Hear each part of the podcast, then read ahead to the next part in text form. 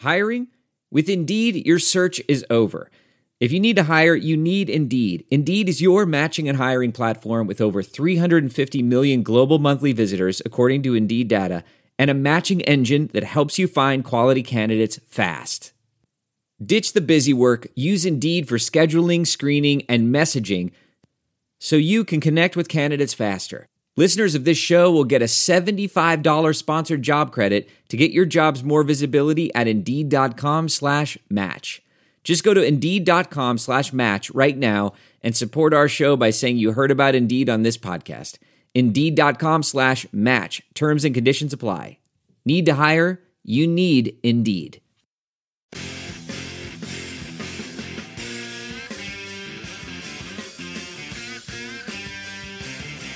All right, welcome to the Chronic Podcast, Christmas Eve edition. That's right, we're doing podcast on Christmas Eve. It's early in the week, it's Monday, so we're joined by Andrew Juge from the Saints Nation live via Baton Rouge because he is in Louisiana spending the holidays with family. Andrew, Saints got to seven and eight, and I'm gonna say, and I said in my column that Channel Four posted today. I think this the way the Saints won was absolutely the most perfect way you can win when you're a six and eight football team, and that's because the Saints showed all their great strengths in their championship offense. They had 500 yards of offense. Drew Brees was outstanding. They even ran the ball 38 times, showed a little power run game, threw it all over the place, and that's why they're a Super Bowl team because of that offense. But they also showed all their fucking flaws that they have in the last five minutes of the game where they don't have a pass rush, their secondary shaky, and even if they finish eight and eight, and beat Carolina, the front office for the Saints won't be able to go into the offseason and say, well, the last four, three weeks, we fixed that defense, Andrew. We Junior Galette was fantastic and had five sacks in Martez Wilson. We don't really need to do anything. We can go and not really worry about the defense. We've got these young players that are coming along. Yesterday, to me, burst that bubble completely, even if you were grasping at that. This defense still has huge problems. They still need to figure out a way through the draft or whatever. And at least they even if they go into the offseason at eight and eight, they won't be able to fool themselves, and that to me is a really good thing. Yeah, I agree with you, and I I think it's frustrating when you watch that game in a sense. I mean, obviously, I thought it was a really exciting game. I think if you watch that game the whole way through, there was really no question in my mind who the better team was. Yeah. I really felt like the Saints from start to finish kind of dominated that game. 91 And plays only- they ran. Yeah, 91 plays. I mean, the only thing that really stood in the way to me of a blowout was two big plays by Dez Bryant.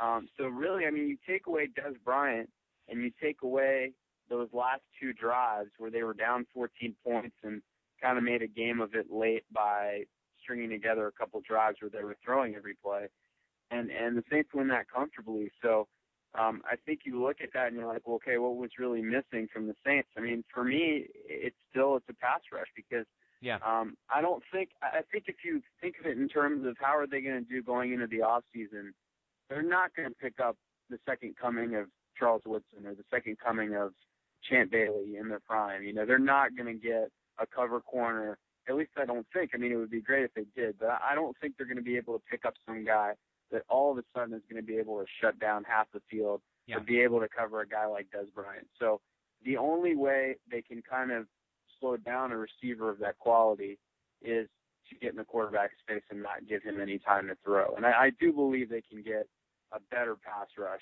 I think that's going to be easier to do than find um, elite cover corners in the off season. So um, anyway, that I think that that's like you said. I think that lets them know that once again, coming into this off season, that's that's what they're going to have to do to pick up players that can help improve the defense. Um, Yeah. Because I mean, like I said, it, that really is the difference. It's the difference between winning 38-17 or 38-20 and having that game go to overtime. I mean, that's really all it was. Yeah, I I mean the thing is too, is they were up 31-17 with less than five minutes to go. They knew Tony Romo was going to be in the shotgun, chucking it every play, and they still couldn't deliver a pass. I mean that that is tailor made to even if you have an average NFL pass rush, you can say, boys, we can pin our ears back and go, and they still couldn't do it. So, to me, yeah, I think it starts with Will Smith and Cam Jordan. I mean, that, to me, they're just still they're not consistent enough Yeah. um, generating a pass rush. Yeah, and I the, the one thing about Cam Jordan is he's on the way up. Will Smith is on the way down. So I mean, you know, it's it's looking like they're going to pick 16, 17, depending on if they win this week, which is no short thing. Carolina's in this sort of save uh, Ron Rivera job mode. Um, on offense, Andrew surprised me with the, I mean, the, the the sheer number of plays they ran, but also you looked at it and you were like, wow, they ran it for 38. They ran 38 times for 115 to 116 yards. Um, I thought they had tre- tremendous balance, and I thought they just Dallas is de- de- depleted at at linebacker, so I think the Saints just went in and they. I can't remember a time. Maybe you can point out a specific where the Saints threw so much underneath to the backs and just didn't really. I mean, Colston had the big catch and run, but they weren't push. Drew Brees wasn't pushing the ball downfield. It was dink, dink, dink, dink, dink. Yeah, obviously they saw something on tape, um, and the matchups. They felt pretty good about the matchups of their backs going up against the Dallas linebackers, and obviously their liability in coverage, and the Saints exposed that repeatedly. I mean, not only did I think they were poor just running with Sproles or running with Pierre Thomas, but the tackling at the second level by the Cowboys was really poor as well. Um, so the Saints kind of ran circles around them, and um, you know it, it's funny. You talk about obviously Henderson's um, had a poor game, but um, you talk about Joe Morgan, and you know he wasn't targeted one time in that game, but he played a lot, and that's where you're starting to see the value of Joe Morgan mm-hmm. um, and him being able to beat teams over the top because uh, Dallas respected that and they accounted for him when he was in the game, and it stretched the field. And so you know you look at the stats and you see that he had no targets and you see that he had no catches, and you may think, as your average fan, well, Joe Morgan didn't really do much. Didn't really have a great game, but that's a perfect example of him stretching the field, making the defenses recognize where he is and accounting for him. And it left a ton of room for the Saints underneath. So, um, you know, respecting that deep throw um, is what opened all that up, and the Saints got the one-on-one mat- matchups they liked, and they were able to kill the Cowboys repeatedly with it. Yeah, I mean, Marques Colston had a had a, had another tremendous game. That's six out of seven years with a thousand yards, and me and Kevin talked about it a little bit in the post game yesterday. I, I think it's time to start having the discussion of Colston. If you had sort of a Mount Rushmore of Saints players, you know, I think it's time to argue Colston might be on that. You know, you have Drew, you might have Ricky Jackson, Archie Manning, Morten Andersen, and Deuce. And if you had five of them, let's say, you know, well, Willie Roaf got to be in there. Willie Roaf too. I mean, yeah. but I definitely think you can start you can start to argue maybe that as much as say Archie Manning or Morten Andersen are beloved, Colston is sort of edge starting to edge one of those out, and I think it's a legitimate argument to have. I just think he's been tremendous, and he's you know, in spite of all his nicks and his foot injury and whatever, he didn't really slow down too much this year. Um, and that's a move where the Saints sort of moved to re-sign him and maybe paid him a little bit more than he may have gotten on the open market. But it definitely, one year into the extension, it was definitely the right move not to let him walk. Oh, yeah, I agree. And I think if you look at the best receivers in Saints history, you know, Eric Martin and Joe Horn are two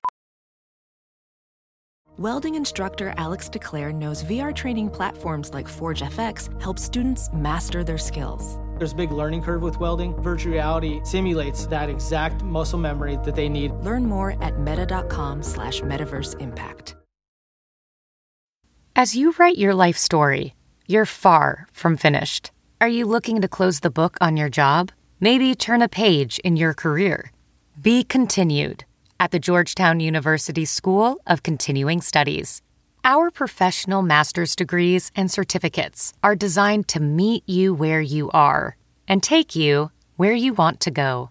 At Georgetown SCS, the learning never stops, and neither do you. Write your next chapter. Be continued at scs.georgetown.edu slash podcast. Names that come to mind, but um, I think Colston at this point, I mean, obviously statistically, he's he's starting to pass him in, in all the categories. But um, for me, Colston at this point has kind of surpassed both of them. You know, I think Horn had two or three years where he was really one of the best receivers in the NFL, um, but he didn't have the consistent longevity um, of, of success that Colston's had. Eric Martin was kind of more like Colston. He was better for a longer period of time, um, but never put up the numbers. And and look, I I think when you look at Drew Brees, uh, and and Colston has been here the entire time Brees has. So and Drew Brees in his six years, now this is his seventh year, so seven years in New Orleans, um, I would say has been arguably the seven most productive years uh, of of a seven year span of any quarterback in NFL history. Yeah. Um, so you know that seven year span you could argue is one of the best quarterbacking spans ever. Yeah. And six of those seven years, I think you could argue maybe Jimmy Graham last year is the exception. But six of those seven years, Marques Colston has been the best receiver for the best quarterback in a seven year span. Yeah. So um, when you look at it that way, um, you know, the, it, it very much is kind of a Montana and Jerry Rice type of tandem. And um, based on that, I, I think he is one of the best fans for sure. Yeah, I mean, you look at Joe Horn's career. I've got it pulled up. I mean, in 2000 he had he had 94 catches for 1300 yards. In 2001 he had 83 catches for 1265 yards. In 2002 he had 88 for 1312 yards. Then he 2003 he dropped down to 78 for 973, and in 2004 he went back up to 94 for 1400.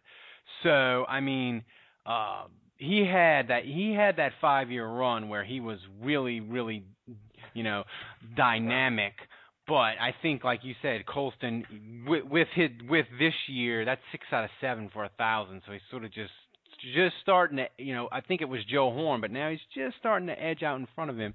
Um and I yeah. and I and I think me and you have said this on the podcast. I think there's a there's a good chance that as much that as much as Colston um uh, as much as Colston has um, uh, sort of, I think he may age gracefully, is what I'm trying to say. You know, um, he's been a little nicked up, but I think his, his his size and his body, he doesn't rely necessarily as much on speed he relies on details and, and, and work ethic to sort of get open. And I think there's a chance that he may be sort of like a Marvin Harrison, where Marvin Harrison, yeah, he declined, but he sort of declined sort of gracefully. And I don't think at the end of his contract he'll be a guy that'll be um, just an albatross on the Saints. I think he'll de- I think he'll de- dec- decline pretty gracefully. Yeah, I'm with you. I mean, you know, you can't predict if a guy blows out his knee, and you know, obviously that's a game changer or something like that. But um, beyond that, I, I agree. I think he ages gracefully because he doesn't rely on his speed, like you said. And um, you know, he, he had trouble getting open his rookie year. You know, he he was never getting separation from receivers thanks to um, his blazing speed. And um, you know, I, with him, it's more about his size. And um, I think a lot of those guys, like Megatron. I mean Megatron is putting up the best season in NFL history as a receiver with on one leg. You know, he he's basically had a bum knee all season, and you look at the numbers he's put up this year, and um, you know, I think Fitz, Fitzgerald kind of is a similar type of mold of receiver. Obviously, he has had no quarterback this year, but I kind of think all three of those guys are similar in their style. I'd say mm-hmm. Colston's maybe lowest of the three, but um, I, I see all those guys having long NFL careers, playing into their mid 30s. Um, you know, or in Randy Moss, I mean, he, he played deep into his career, and uh, Moss is, is similar in some ways. He's a little faster and a little smaller than Colston, um, but I, I think those big receivers that uh, can hurt teams in a number of ways. Um, you know, they they age more gracefully because you know, I mean, it's it's like the the polar opposite of a guy like let's say DeSean Jackson, where speed is his really his only asset, and once he loses a step, you know, in his early 30s, he's just not going to be as good of a football player. Yeah. So I mean, and this look the, way the Saints operated on offense yesterday. I mean, it just it just to me it was a clear picture that yeah, look, they weren't as good, and and they'll when they get Sean Payton back, I think there's a chance to be even better. You worry about them obviously another year, or they're a year older because this core group has been together a while, but the line is still relatively young, and they're going to be, as long as Drew Brees is pulling the trigger, they're still going to be really, really explosive on offense. Um, and like you said, they'll have Joe Morgan. Um, you know, they may, you know, if Devery Henderson, if they decide, if if if he move they move along from him.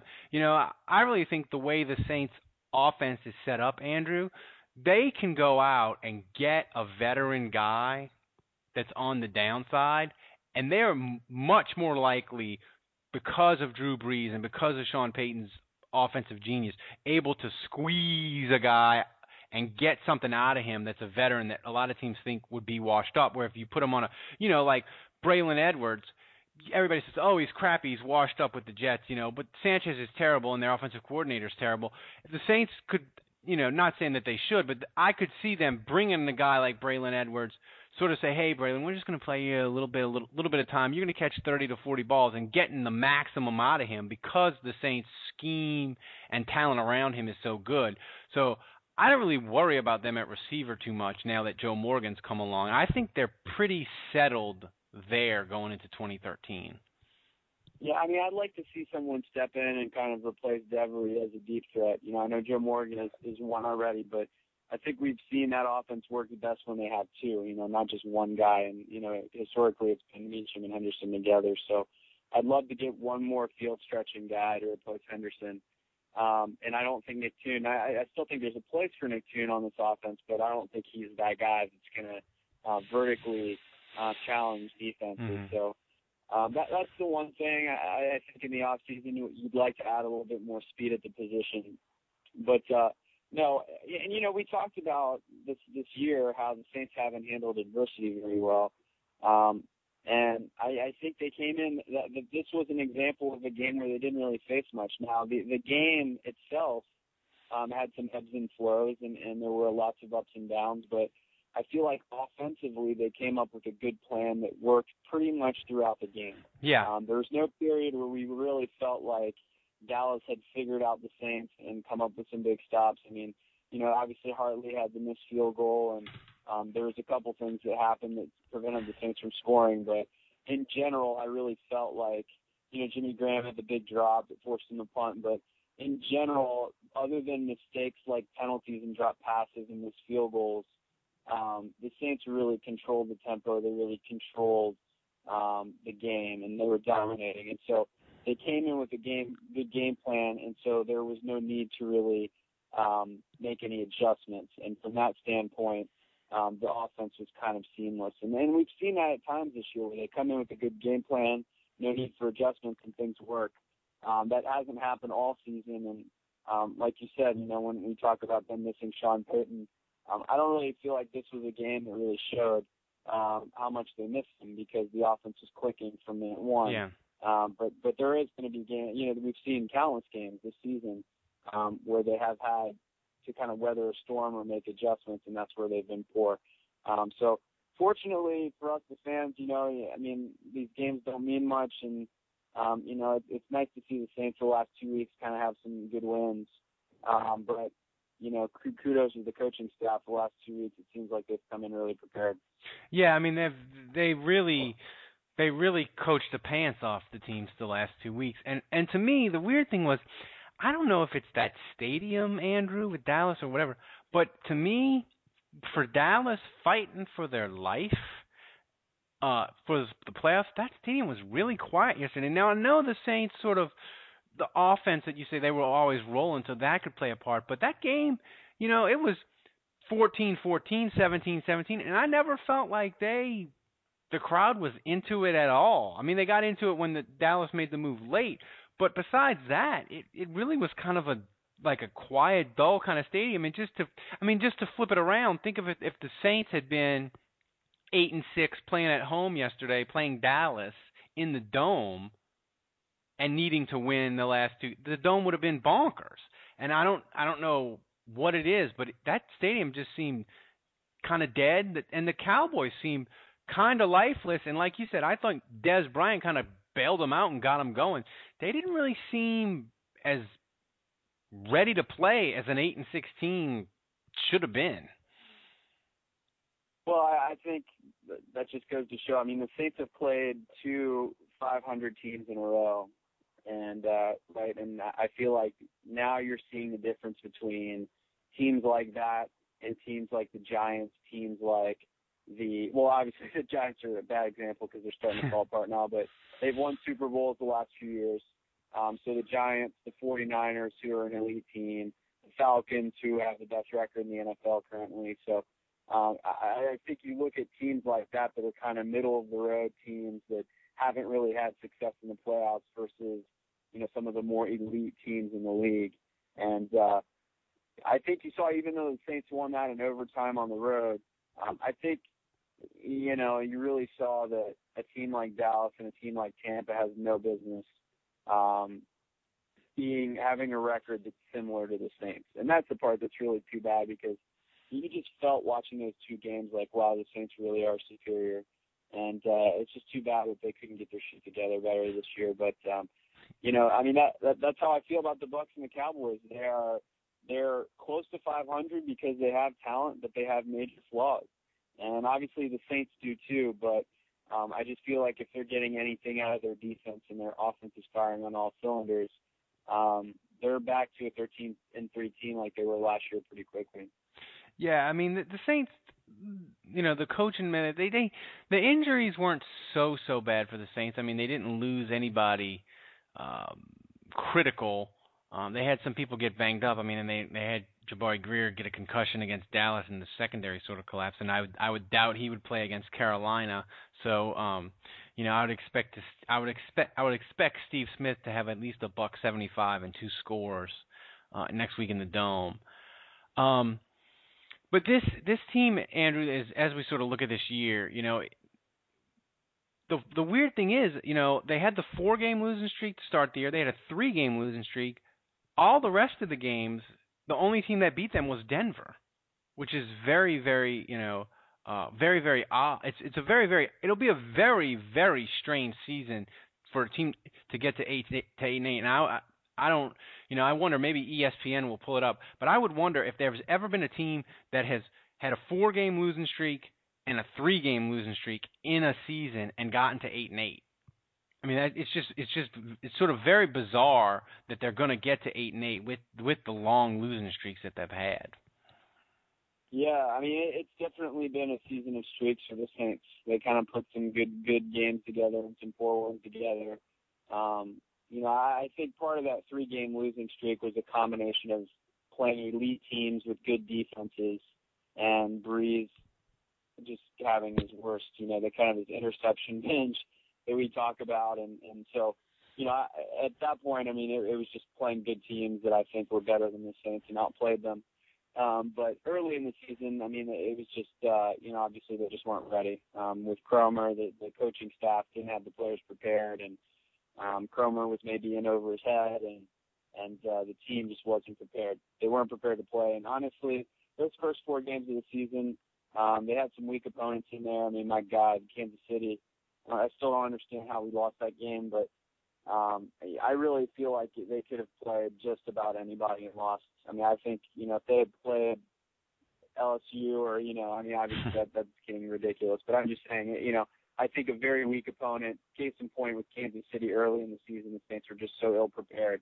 Um, it was going to be tough to get some wins, but uh, I do feel like they're kind of peaking a little bit, and I, I feel like there's been so much pressure on Brees and his team, and they just feel like, you know, they've had this us against the world mentality, and, and there, there's been such a low margin for error right from the very beginning because of how they started that there has been a lot of pressure on Drew Brees' shoulders. And um, the last two weeks, I really feel like we've seen their best football, and I think part of the reason for that is they know they're eliminated and the games don't matter, and so they don't feel that pressure. You know, they've been more relaxed, and so um, hopefully that's a good lesson for those guys. You know, going into next year, that um, you know they'll start with a clean slate at 0 and 0. They won't feel that pressure of God, we lose a game and it's over. You know that that that you know these games they matter yeah. so much, but I really feel like if they can start with a clean slate next year and get out of the gates and play a couple games like they did to end the season. You know, blow out a team like Tampa Bay, play a tough game on the road against a decent team and get an overtime win. You know, if they can start a season like that two and zero, oh, um, then you know you're playing with a lot of confidence as opposed to being in a hole and trying to dig yourself out. Yeah, and the 2013 schedule they play the AFC East, and look, the Jets are in fucking disarray, and they are locked into Sanchez. They cannot cut his ass.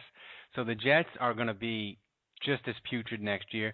The Bills, they've been putrid going on a decade. You know, the yeah, Dolphins. Stuck with Ryan Fitzpatrick. So yeah, the, Dol- the. Dolphins could be interesting. They're seven and eight. I like Tannehill. I've watched him this year. My wife is a Dolphin fan. I like Tannehill. I think they're going. I think the, the Dolphins, if they can get themselves Brandon Marshall, who they traded away for the Bears for nothing, if they can get a good number one receiver, they could be pretty good. Um, then they play the. I the think they're gonna. I think. I think they're gonna lose Bush though. I think he's gonna be a free agent, and go elsewhere. So that Yeah, might hurt I the Dolphins a little bit. Yeah, I mean he'll he'll uh he'll get he should get a nice little he'll probably get a nice little payday um from a team that can you know if you you wouldn't want him as your feature back but if you if you can pair him with somebody or maybe you know where Reggie Bush might go Andrew Green Bay they're desperate for a running back and they throw the ball all all all, all the time I mean Reggie Bush might be a really nice fit for them um but they the Saints what's that I think that'd be a great fit. yeah. So I mean, they have they play the AFC East and they play the NFC West, which San Francisco, Seattle are good, but Arizona, hell, you don't know what they're going to do at quarterback, and they, they might even fire their coach. So if you get them early, that may be a good spot. And um, the Rams with Jeff Fisher, um, they're coming on, and they have a t- they have a ton of draft picks from the RG three thing. So the schedule for next year, eh. Um, but I, I do like the AFC East playing that because I think you have I, I think you have the Patriots is a tough one, and the other three you'll definitely be favored. Um, Andrew, this this defense, um, they're probably going to lose Sedrick Ellis. Uh, they're probably going to lose uh, Will Smith and Vilma, and probably I think Roman Harper because it just seems to me that Andrew, if you just by the the numbers, I did it uh, sort of a back of the napkin thing when they posted it this week on Pro Football Talk. If you get rid of Vilma, if you get rid of Will Smith, and you get rid of Roman Harper, you got about ninety percent of your cap issues figured out as far as getting you under the cap and not having to lose too many people. So I think all those three guys are gone. So let's play let's play it and say, hey, they get rid of Harper, they get rid of Will Smith, they get rid of uh, Vilma, and they're drafting. Now look, you don't know who's going to be available, but let's say in in my scenario, the Saints are drafting and they have a defensive end, a linebacker, and a safety, all with equal draft grade you're in the Saints room. Who do you stand on the table and say we have to pick this position if they're all equal? If they're all equal, I think it's a no-brainer that you get a pass rushing defensive end, an explosive guy off the edge that you can pair with Cam Jordan. Um, that you know, I, I think maybe is a little raw and struggles a little bit against the run early in his career, um, but you kind of deal with that and, and you suffer through um, growing pains and run stopping. Um, but you you kind of benefit from his ability to get to the quarterback. So that that would be my vote. Um, at safety, I feel pretty good. I feel like uh, you know they have developed. Now they didn't have great games yesterday, but I do think Isa Abdul-Quddus and Rafael Bush have shown me a lot this year. They're good young players. They're phenomenal special teamers. They tackle well. Um, they've got better ball instincts than most safeties I've seen come through um, in recent years for this Haslett regime. So um, for me, I feel decent about the safeties. Maybe they can pick up another guy, and I know they like Jerico Nelson too, um, who just got called up to the active squad. So um, I feel like they've got a little bit of youth and talent at safety, and you don't want to waste a first round pick on a safety, generally speaking. So um, that feels okay, even if they lose Harper. Um, at linebacker, I, they're going to have to do something. I don't know if it's draft a guy or maybe they can land a, a cheap free agent. But uh, with Vilma being gone, I, I think you're you've got it locked with Lofton and and Hawthorne, and I think y to see if you, Casillas can come in and give you a decent nickel guy. So um, that feels pretty good. But I'd love to have one more. And you know, Chamberlain, I still think Chamberlain's kind of your ace in the hole as kind of a utility um, Swiss Army knife linebacker that comes in if there's injuries or something like that. So um, I think Shanle's another guy that you hadn't mentioned that's probably going to be gone too. So, Yeah. Um, I mean, he's he's pretty much already gone. So um, that would be the last thing I would say is let's get one more linebacker. But back to your question, you know, if I'm picking between those three positions with a first round pick, got to be a pass rushing defensive end. Period. How much? How much do you think they'll they'll miss Sedrick Ellis, and how hard will it be to replace him? Because I think he's he's gone. I don't think it'll be too bad because of the piss poor effort they've gotten from him for the most part of the season. Now he has played harder and better in more recent weeks, so I do feel like he has kind of put put forth a little bit more effort, and I, I've noticed his contributions more, which has been positive um, in the last uh, I'd say four or five weeks. But uh, I think Akiem Hicks is going to be primed to, to kind of be vaulted into the starting lineup, and you've got to keep if you're going to draft a pass rushing end with the liability against the run, you've got to keep Broderick Bunkley because he's a guy that um, yeah that's what he does best. So uh, he's got to be in there. So I really feel like that's a decent tandem between Hicks and, and Bunkley, and I still feel pretty good about Tom Johnson. I think Tom Johnson's main issue has always been health. Um, mm-hmm. But if he can stay healthy and he can play, um, he's a good rotational guy. And uh, so then, you know, you're just looking maybe for one more. Maybe Tyrone uh, Walker will get mm-hmm. more of a chance next year. He was an impressive player in preseason um, that never really got a chance this year. But you kind of look at this year as maybe a little bit of a redshirt year for him. Mm-hmm. He'll get some more opportunities next year. But I, I think depth and youth at defensive tackle is pretty good too. Um, so uh, I, I think I feel decent about the depth and the young guys that can come in and replace both Ellis and um, and uh, Roman Harper. I do not feel good about the youth and depth at defensive end. So they've got to mm. they've got to figure out something if they lose Will Smith. Yeah, I mean it'll it'll it'll be interesting because I I just I don't see them having like you've said I they'll get they'll Mickey Loomis will figure it out how to get them under the cap. I just don't see them having a lot of flexibility and being able. I don't think they're going to sign any. And I, go on record right now. I don't think they're going to. They they will not sign any significant free agent for any significant amount of money or length of contract. You know, they're gonna they'll bar, they'll bargain shop after the draft with veterans, and they might sign a guy. They might sign name that you recognize on like a one year deal or something. But Andrew, I just don't see them say when once free agency starts, them say, signing the Bunkley or the Lofton. I just I don't I don't see it. But you're the salary salary cap whiz. Well, no, I, I, right now they don't have the mathematically it, it can't work. So um, now I wouldn't rule out if the Saints find a guy that they want and they really feel like hey we're one guy away or one guy at one position away from really being good. I, I don't I wouldn't put it against them to be creatively find, you know, someone that's going to help them um you know, improve a position because um you look at Ingram, they didn't really need a running back. Yeah. They found a guy they liked. They had already drafted Cam Jordan and, and they decided, no, uh, look, this guy can help us. Let's go out and get him. And so they traded picks and they were able to get Ingram too. And I Bunkley, another example this year, they figured out a way to offer in Curtis Lofton. They figured out a way with tight cap situation to offer them backloaded deals with really cap friendly deals for the first year. Um, so I still I still believe that will be true. Um, I, I think there's going to be less flexibility than ever. Um, but I, I do think if they identify one guy in free agency where Sean Payton or Mickey Loomis says, you know what, this guy's going to make a big difference, I would not put it past them um, to go out there and make a splash and surprise some people just because um, you know, and, and that that may take cutting someone. You know, it may take re- restructuring Brees's deal. It may take something significant to yeah. pull that off.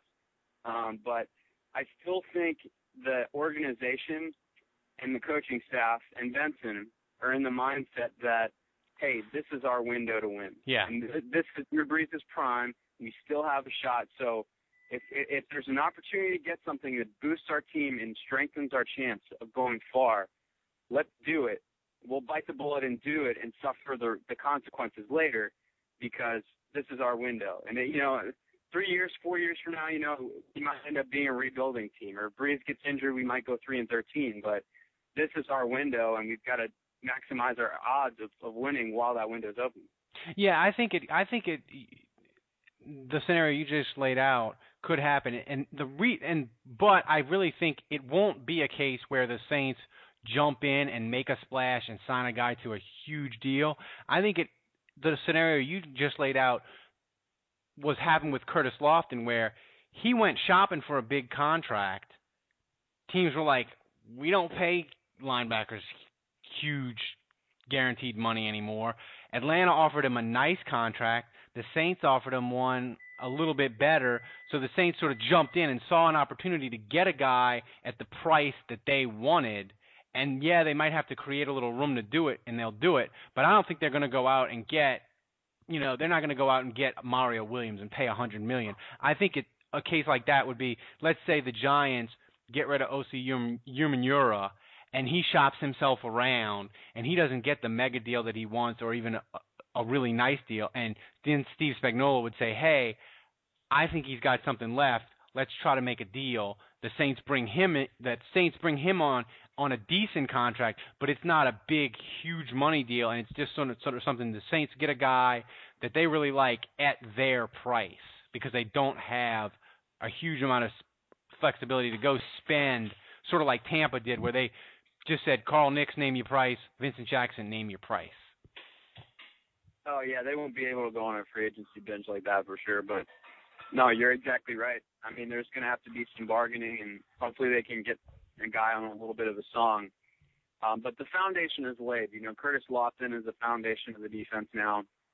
Brees is the foundation. I mean, it, they've already spent kind of on their horses. Um, so now it's kind of building around those foundations and kind of, um, you know, filling in the gaps. So um, the only real foundation piece I think they really have is a first round pick. But if it gets kind of below, much below 15, um, then it's kind of hard to draft a guy that's going to be a real foundation player. You know, after after the top 12 or so. So, and now with these last two wins, it's looking unlikely that they're going to get um, a guy that's that's going to be a perfect player. You know, they're going to have to draft a guy with some flaws. Um, yeah. So, you know, it is what it is. But once again, I think if you're going to give me a guy with flaws, give me a guy that's raw or, or struggles against the run, but is an elite pass rusher. Well, here's a question for it. Well, and we'll get into this uh, more so when draft time, when we study when we study the draft, and you have players that you really like and I really like, but because the Saints have lost draft picks because of the the bounty thing, and let's say they get the second round pick, how amenable would you be for the Saints to say, "Hey, we like player X at defensive end, Mingo or whoever, and we're going to give up our second round pick and a fourth, and we're going up to seven to get him. Do you think they need quantity of player, or do you take do you roll the dice on the one good rookie player and give up some picks to get him? Um, I think I think depth has been an issue for the Saints this year. So I think qu- quantity might be a little bit better than quality at this point. I think the Saints have um, gotten to a point where they, they need more cheap labor. um, you know what I mean? Just because they they've invested so much in their key players. Yeah. Um, that now they they need more of the Junior Galettes. They need more guys like that. Um, I think the problem has been less that, um, you know, the starters are what they are, but I just feel like the minute you lose um, a corner, and you saw that with Jabari Greer, who was out mm. the first game, and Corey White came in and it was a disaster. I mean, he started the first game, and basically the first four weeks, Corey White had as much to do with the Saints starting 0 4 as anyone, uh, because teams were just repeatedly picking on him, and he was getting torched. Um, and so I, I really felt like the depth at corner once you lost Jabari Greer, and you saw it again in the Cowboys game. Once you lose Greer, um, the Saints are just completely decimated at cornerback. And it kind of felt that way at linebacker too. They didn't have Vilma, they didn't have Hawthorne, and uh, Chamberlain was out for the year. So starting week one, I can't even remember who the starters were anymore. I think it was Shanle and maybe Casillas, but um, you know the linebacking core was a disaster. So I really feel like the depth, especially on defense, on the defensive side, but maybe even really on the offensive line too. I mean, years ago we had Strief as a backup tackle and even Goodwin, who ended up becoming the starter, was the backup guard and center. Yeah. Um, so I, I feel like they've got a decent player in Olsen, and he's gotten some good reps this year. Um, but I really feel like they need to reload a little bit with their depth mm-hmm. because that's where players have left them, and uh, they have they haven't been as good as years past. So yeah. I, I kind of feel like quantity over quality. I mean, I still, if you were, I'm still singling out the real need for this team to have better pass rushing as a talent. So if you're giving asking me what specific specialized talent I want, I would say give me more pass rushers, guys that can get to the quarterback. But Um, I, I do feel like depth is more at a premium right now for the Saints than adding just one guy. Yeah. Yeah, it yeah, I think I think you're right and I think I think all elite teams go through that because your salary cap, you have to pay your stars and you you have to have the influx of sort of the cheap labor. Um and speaking of the guy who's on the cheap labor is Jimmy Graham, he's on his his uh his rookie contract. He's got one more year, and then they'll have to figure out what to do with him. And I just want to give, you know, did it on the podcast, the, the post game show yesterday, but give him major props. Yes, he's been struggling. We've been, you know, he's had a down year, but he busted up his finger yesterday, and he fought through it, and he made the winning play. And to me, that shows me, Andrew, that he has bought into the Saints culture completely and that is a good sign. And I think, I think he's gonna, I think he's gonna be okay, and he'll, he's still been good tight end, you know, top five. But I think if he's healthy, he'll bounce back next year, and he'll probably be elite in the one or two or three guy next year.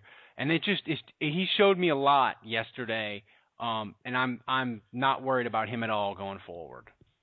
No, you know, I think the fact that he's so beat up about the season he's had, if you look, there's a good chance he's going to make the Pro Bowl.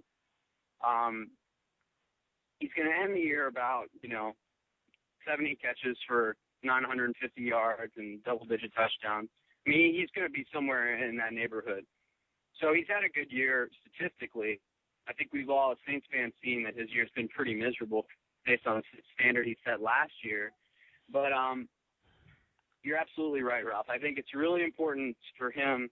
Uh, I, I'm really encouraged to see him be so disappointed in the year that he's had, um, because that means that he's not going to settle for being the fifth best tight end in the NFL. He's not going to be satisfied or content with being some guy that's, you know, just comfortably in the top five to top ten. Um, he's a guy that wants to be elite. He wants to be the best.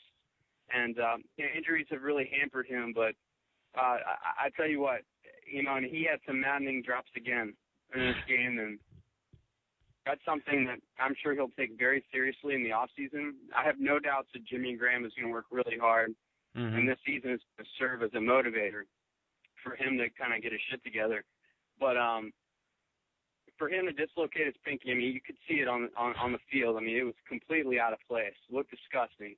Comes back on the sidelines they pop it back in place, and you can just see how much pain he's in. I mean, he's really hunched over, and literally for him to come back in the game in overtime two plays later, after that happened, I think to me, like you said, speaks volumes that he has bought in.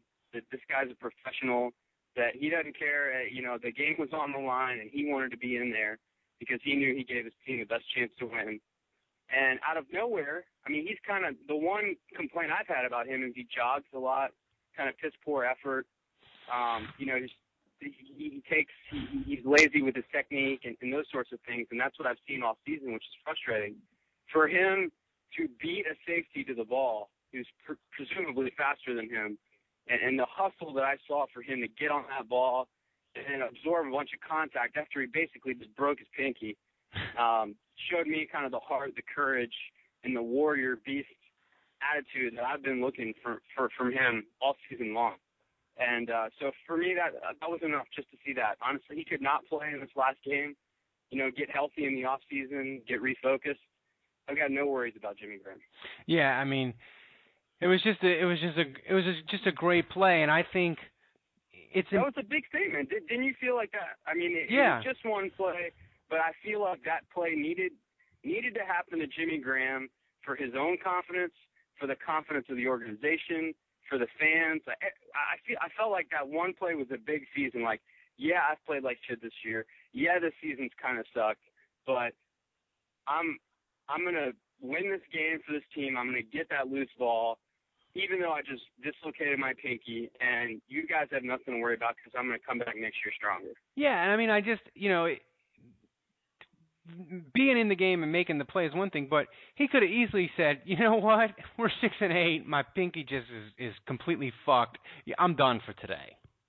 And yeah, and the Saints would have been like, "What?" I don't think they'd have said, "No, dude, get in there." It'd have been like, "Okay," but he put it back in, and I'm getting out there. And I think that's just important for young players to sort of buy into the Saints culture. And it starts with the coaches and, and Drew Brees especially.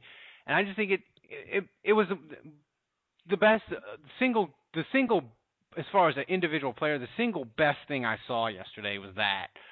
Um, no, that's a great point you just made, Ralph. Is it's not even just about Jimmy Graham. I, I think that's the biggest takeaway, obviously, but it's also the message it sends to the other players, and that's been the attitude.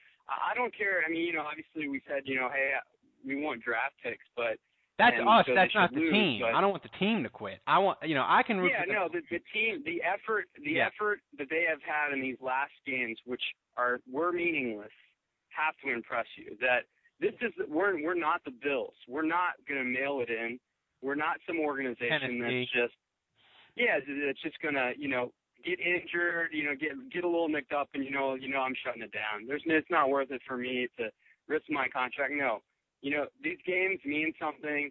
Those players are still fighting, and and like you said, I think that it's something about the character of this team which helped them win a Super Bowl that was embodied in that play that Jimmy Graham made because of the fact that he was injured two plays before. And you know, you've got a lot of young, impressionable 20 to 25 year olds with talent on the roster that maybe don't get to play that much. And like you said, that sends the message uh, throughout the locker room that this is how you play Saints football. Yeah, and and that's I important. I think that uh, if you're on the Bills and your team's shutting it down, and your third string tight end's in the game because the starter broke his pinky, and he's trying to get after a fumble and he doesn't recover it because and the starter might have gotten it.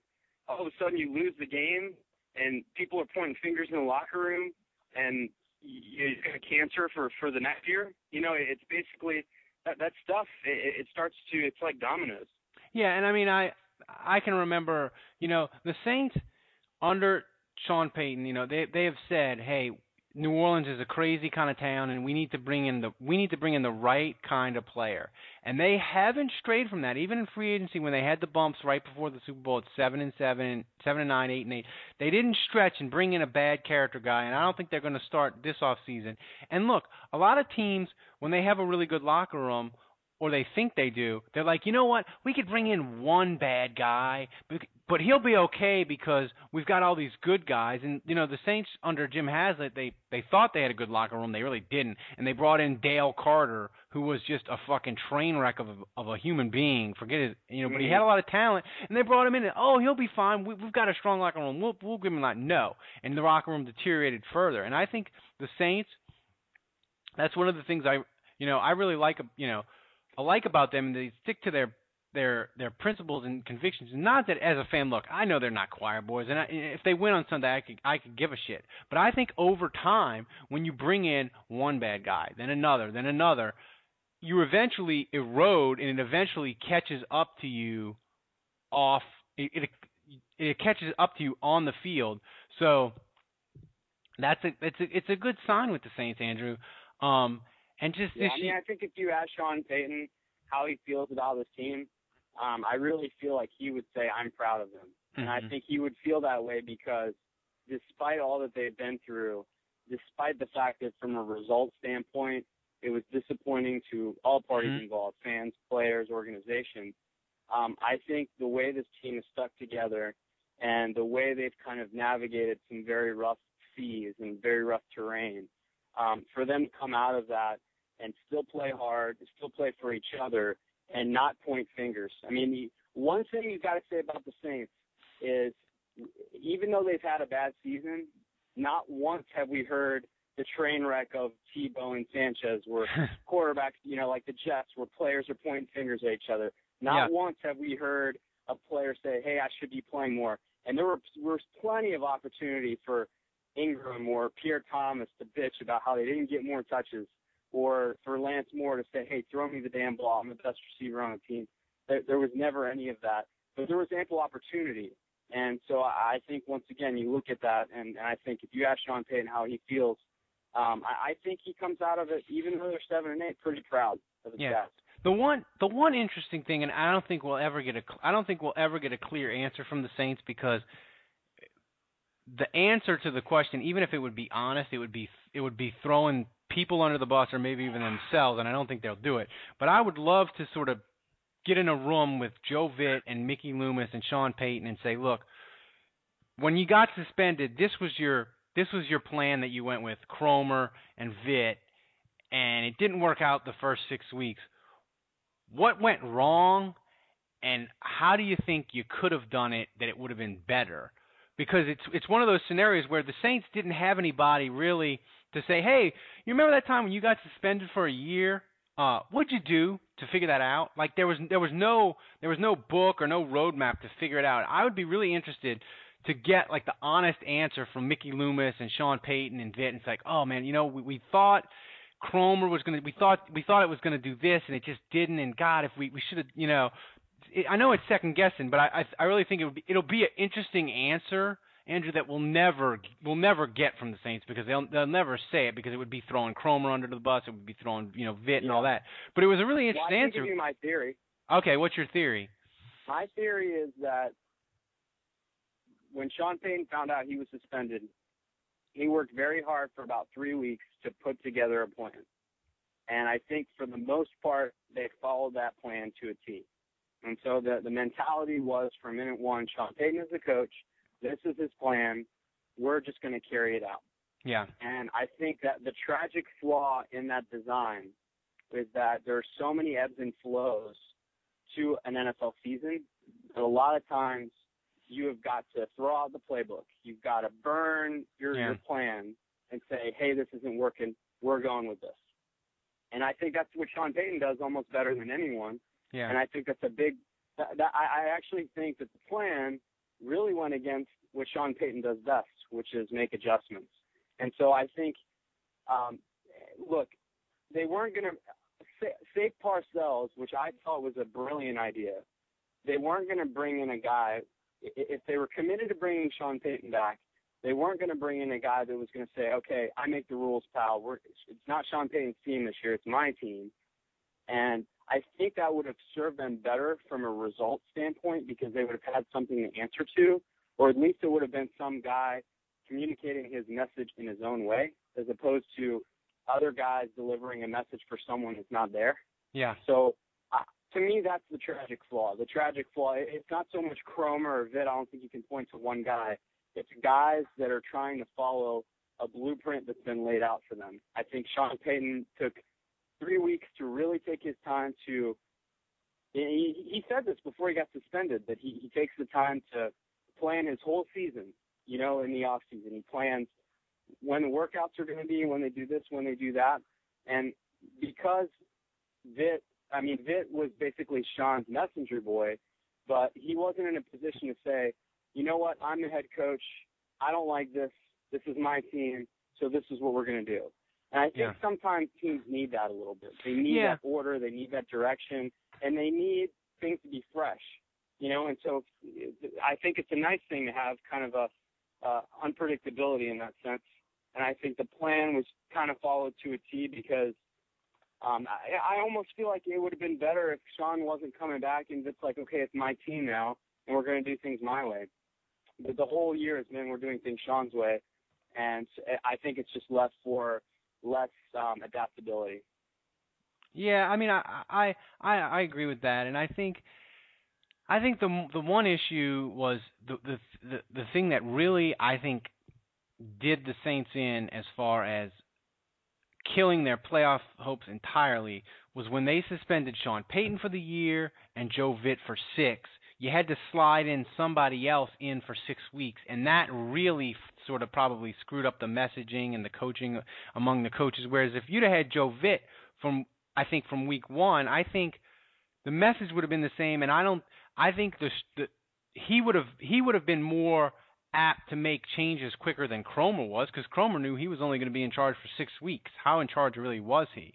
And I really think if you look back at it, the Joe Vitt suspension probably cost them maybe the playoff spot. I don't think they'd have won the Super Bowl without Sean Payton, but I think if they'd have had, say they'd have sh- suspended Sean Payton for the year and Joe Vitt would have been there for six, I think they'd still be fighting for a playoff spot. But you know, I'm with you.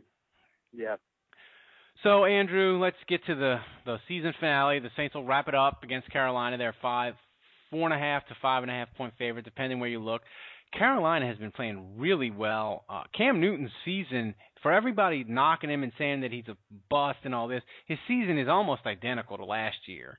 Um, Carolina's playing; they're playing really well on offense. He he's really hot. Um, how do you see this game going? I think the Saints, like you said, the Saints are going to be playing to win, and I think Carolina is going to be playing to win. So I think it has a, I think it has a chance to be a really r- interesting, fun game as far as a fan perspective. I'm looking forward to going to it. Um, I don't think you'll see any quit from either team. So how do you expect it to go? I think uh, a lot of Saints fans are probably feeling like they've righted the ship after two nice wins and um, feeling good about the Saints ending the year eight and eight. But uh, Carolina's already beaten the Saints once, and I think they're a good team, and I think they've surprised a lot of people with the way they've played the last five weeks, and uh, they're they're hot. They're a team that's coming into the Superdome very hot, and I think it's going to be challenging. Um, I think Cam Newton is playing probably his best football of his career right now, and um, you know he, he's had a lot of success against the Saints defense. So I wouldn't be surprised to see a barn burner. Yeah, I mean, I think I think it's gonna I think it's gonna be really interesting, and I, I I'm gonna pred- I'm gonna predict the team that wins is gonna be in the 40s. You know, I, I just yeah yeah I don't think Carolina's defense is great and they're banged up, so yeah I, I could easily see it being like a 41 to 38, 41 to 34 type game. Yeah, I mean, there's and there's always one of there's always one of those games the last week of the year that's like not really playoff implications but on the you know, and everybody's talking about the playoffs, and rightfully so, because once the season's over, that's what you care about—the teams that are playing next week. But there's there there's always that one game that last week of the year, Andrew, that's like between teams that are kind of good but aren't you know mediocre. They aren't going anywhere, but it's just like all on the post game shows. Everybody's like, "Holy shit! Did you see that game where so and so they were just scoring points, and that was a fun game." And I think I think it's going to be the Saints in Carolina. Um, you know, I think the Saints. I think that I think they're going to win. I think I think they they I think Drew Brees really wants eight and eight, and because he wants eight and eight, everybody else is going to fall in line and really want it as well. Yeah, I think so. I think the Panthers are going to want to win that game too, though. I think they're going to yeah. want to come to New Orleans and end the year on the good. So I, I think motivation will be about even. Uh, based on the way these teams have been playing the last couple of weeks, I don't feel like it's one of those games where two teams that are out of the playoffs and one of them's not really going to care, you know, and just kind of roll over. So uh, even if it's a, a couple score game, um, I feel like both teams will fight hard to come back, and that that's kind of the age old thing is, you know, you know when teams are eliminated because once it becomes a two score game, um, the other team that's down two scores then kind of shuts it down. Yeah. You know, they'll play and they'll play hard up until the point where it's, you know, oh, well, we're down two scores. We're going to have to play really hard to kind of come back and win this one.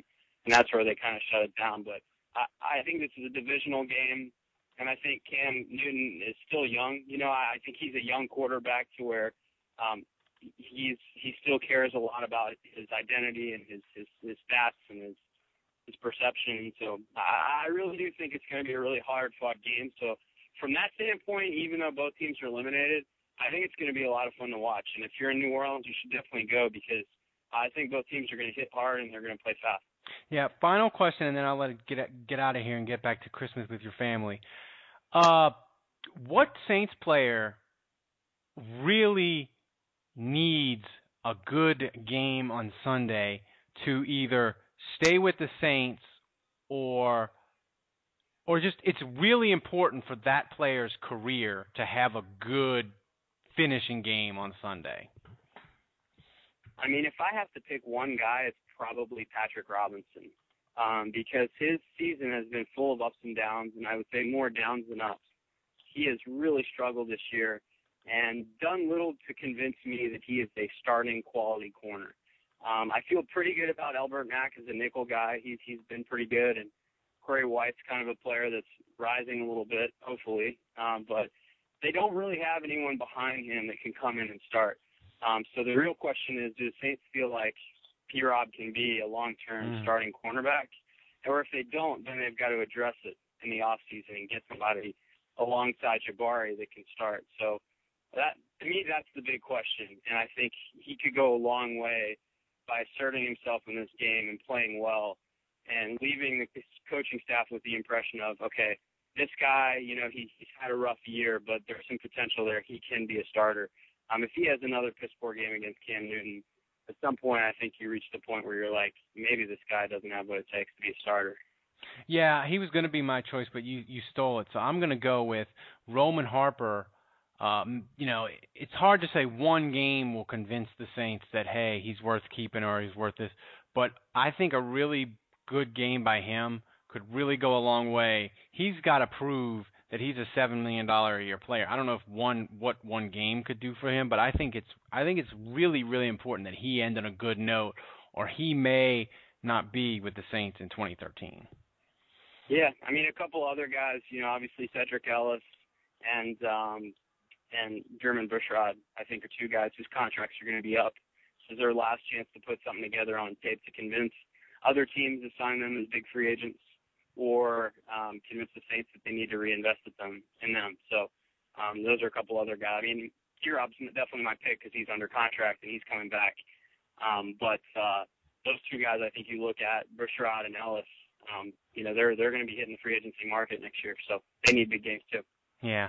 All right, Andrew. Thanks for joining me on Christmas Eve. Uh, have a Merry Christmas with uh, you and your family, and I will talk to you next week after the Saints wrap up 2012, and then we can start off season and we can start talking about draft, salary cap, and free agency, and uh, hopefully no coaches being suspended in the NFL dropping a nuclear bomb on the Saints. no, that would be fun, man, and uh, we'll both be at the same game, so hopefully uh, we can uh, grab a beer before kickoff. Absolutely, my friend.